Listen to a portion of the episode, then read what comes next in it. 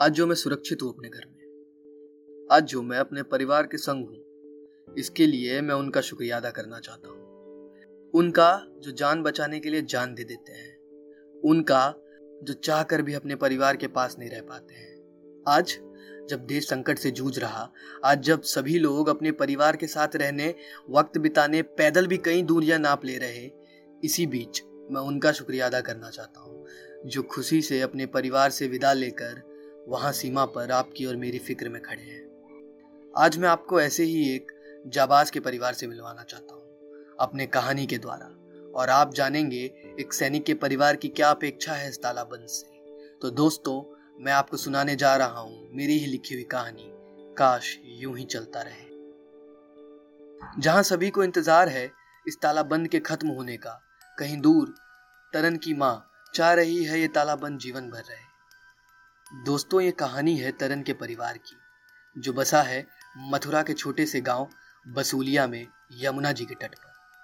तरन जो कि नंदलाला सा प्रतीत होता है रूप रंग में, इसीलिए गाँव के सभी लोग उसे लल्ला ही बुलाते हैं। तरन की उम्र अभी मात्र चार वर्ष है। तरन की माँ सुशीला अपनी दिनचर्या की शुरुआत तरन को माखन खिलाकर ही करती है। सिलाई कढ़ाई में परिपूर्ण सुशीला अपने पति और तरन के पिताजी को आर्थिक रूप से सहायता करने में पीछे नहीं हटती। विनोद भारतीय सेना में एक जवान है, जिसकी अधिक पोस्टिंग कश्मीर में रहती है और इसी के कारण साल में कुछ पर्व और कुछ सरकारी छुट्टी में ही विनोद की उसके परिवार से मुलाकात हो पाती है। हालाँकि वो फ़ोन ज़रूर करता है और फ़ोन करने की तादाद तरन के जन्म के बाद से दो गुनी हो गई है। विनोद को हर समय दो ही बात की चिंता सताए रहती है। एक उसके नटखट लल्ला की और एक तरफ़ देश के सीमा की। पिछली सर्दियों में विनोद घर हो आया था। तरन को पूरे एक साल बाद देखा था उसने। विनोद कहता है, सुशीला, ये अपना लल्लाई है ना? देखो तो मुझे पहचान भी नहीं रहा और ये एक वर्ष के अंतर्गत ना जाने कितना बड़ा हो गया है। सुशीला कहती है, और आइए साल में एक बार, क्या पता अगले वर्ष आपको पहचाने भी ना। सुशीला ने नटखट मिजाज से विनोद को छेड़ते हुए बोला, बदले में विनोद कहता है, कौन चाहता है अपने परिवार से दूर रहना? पर कुछ रिश्ते मैंने सीमा पर भी बनाए हैं, उनका भी तो ख्याल रखना है, ये मिट्टी से भी तो रिश्ता निभाना है। विनोद मुस्कुराते हुए कहकर गाँव में सभी से हाल समाचार लेने चला गया। विनोद इस बार लंबी छुट्टी लेकर आया था। अपने लल्ला से जान पहचान जो बढ़ानी थी वह दिन भर तरन के साथ खेलता और फिर रात को अलग अलग कहानी कहकर लुभाता। तरन भी धीरे धीरे अपने पापा से घुल मिल गया था। वह यह जान गया था, यह व्यक्ति जो दिन भर उसके साथ रहता है और रात को कहानियाँ सुनाता है, ये कोई और नहीं, ये उसके अपने पापा हैं। एक रोज तरन भरी दोपहरी में विनोद से बोला, पापा, ये लंबी सी नोकीली चीज़ क्या है? विनोद मानो की हवाओं से भी तेज दौड़कर अपने कमरे में पहुँचा, हाफते हुए बोला, बेटा, ये तुम्हारे खेलने की चीज़ नहीं है, ये मेरा खिलौना है, इसे बंदूक कहते हैं। तरन कहता है, मुझे भी ये खिलौना चाहिए। लल्ला की जिद से हर कोई वाकिफ था। विनोद ने बड़ा समझाया बुझाया और रात को मेला घूमने ले जाएगा, ये कहकर उसे मनाया। विनोद अपने लल्ला और सुशीला के साथ हर वक्त मशगूल रहा और यूँ ही दिन बीतते गए। और वो दिन आ गया जब विनोद को सीमा की ओर फिर से लौट जाना था। विनोद कहता है, सुशीला, तुमने सब कुछ देख तो लिया ना?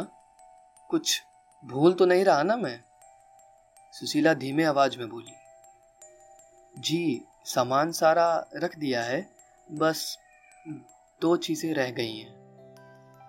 और ये कहकर सुशीला जोरों से रोने लगी। विनोद कहता है, सुशीला, तुम अपनी और लल्ला की बात कर रही हो ना? मालूम है मुझे, पर तुम दोनों तो हर वक्त मेरे साथ ही रहते हो मेरे दिल में। और ये कहकर विनोद की भी आँखों से आँसू आ गए। दोपहर का वक्त था और तरन सोया हुआ था। विनोद ने सुशीला को उसे उठाने से मना किया था। वह जाग जाता तो विनोद हिम्मत नहीं कर पाता जाने की, उसे रोता हुआ देखकर। जाते वक्त विनोद कहता है, अपना और लल्ला का ध्यान रखना, पहुंचकर तुरंत ही फ़ोन मिलाऊँगा। और लल्ला पूछे तो कहना, पापा उनके खिलौने से खेलने गए हैं? जल्द ही लौटेंगे। सुशीला के आँसू तो बरसात से भी नहीं हारते, इस रूपी बरस रहे थे। सुशीला बस स्टेशन से गाँव पहुँची और पहुँचते ही लल्ला ने सवालों के गुच्छों से स्वागत किया। कहा थी माँ तुम अब तक? और पापा कहाँ हैं? जैसे ही सुशीला ने उसे बताया, वो ज़ोर ज़ोर से पापा पापा चिल्लाकर रोने लगा। रोज लल्ला की बात विनोद से होती, फिर भी वह सुशीला से पापा के पास जाने की रट लगाए रहता। एक दिन तरन कहता, माँ, आज पापा ने फ़ोन क्यों नहीं किया? सुशीला भी इसी ख्याल में थी कि आज अब तक फ़ोन क्यों नहीं आया। कुछ दिन यूँ ही बीते फिर भी विनोद के फ़ोन का कोई अता पता नहीं। और इसी दौरान देश में कोरोना नाम की हैजा फैलने लगी और पूरे देश में तालाबंद का ऐलान हो गया। इस और लल्ला रोज जिद करता अपने पापा के पास जाने की और सुशीला उसे यह कहकर मनाती कि अभी पूरा देश बंद है, जैसे ही खुलेगा पापा आ जाएँगे। कुछ और दिन गुजरे और कश्मीर से फ़ोन आया, पर यह नंबर यह नंबर विनोद का नहीं था। सुशीला कहती है फ़ोन उठाकर। हाँ जी, मैं सुशीला ही बोल रही। बताइए, क्या काम? फ़ोन के दूसरे ओर से व्यक्ति कहता है। जी, मैं विनोद का दोस्त अभिमन्यु बात कर रहा हूँ। जैसे ही सुशीला ने विनोद का नाम सुना, सुशीला पूछती है, कहाँ है वो? और वो फ़ोन क्यों नहीं करते? भूल गए हैं क्या? यहाँ भी है कोई उनका? अभिमन्यु कहता है हाँ वो इसी विषय में बात करनी थी। वो विनोद, वो सुशीला ने अभिमन्यु को लड़खड़ाते देखकर पूछा, क्या विनोद? बोलो, ठीक तो है ना वो? अभिमन्यु बोला, जी वो विनोद अब इस दुनिया में नहीं रहा। सुशीला के पैरों से ज़मीन खिसक गई। यह सुनते हुए उसके आँखें अपने आप बिना उसकी मर्ज़ी से बहने लगे। उसके शादी के दिन लल्ला का पहला जन्मदिन। विनोद का उसको मेला घुमाना, यह सभी दृश्य उसके आँखों के सामने मंडराने लगे। अभिमन्यु धीमे सिसक कर बोला, अभी उनका शव तालाबंद के बाद ही गाँव पहुंचेगा। तभी वहाँ तरन पहुँचता और अपनी माँ से पूछता, माँ, तुम क्यों रो रही हो? पापा ने फ़ोन नहीं किया इसलिए सुशीला कहती हाँ बेटा। यह कहकर सुशीला और जोरों से रोने लगी। अपनी माँ को रोता हुआ देखकर तरन कहता है, माँ, आपने ही कहा था ना, देश बंद है, देश खुल जाएगा तो पापा भी आ जाएँगे, आप रोइए मत।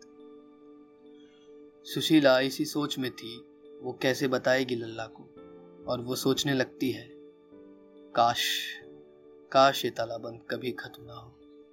काश काश ये तालाबंद कभी खत्म ना हो। तो दोस्तों, ये थी आज की कहानी, काश यूँ ही चलता रहे। अगर आपको ये कहानी हमसे पसंद आई तो ऐसी ही कहानी सुनते रहने के लिए हमारे चैनल को सब्सक्राइब कीजिए। और आप हमें कमेंट्स में ज़रूर बताएँ कि आप हमसे कैसी कहानियाँ सुनना पसंद करेंगे। माना कि हम सब मुसाफिर हैं, पर वादा करता हूँ ज़रूर मिलेंगे किसी न किसी कहानी में। तब तक के लिए बने रहिए। धन्यवाद।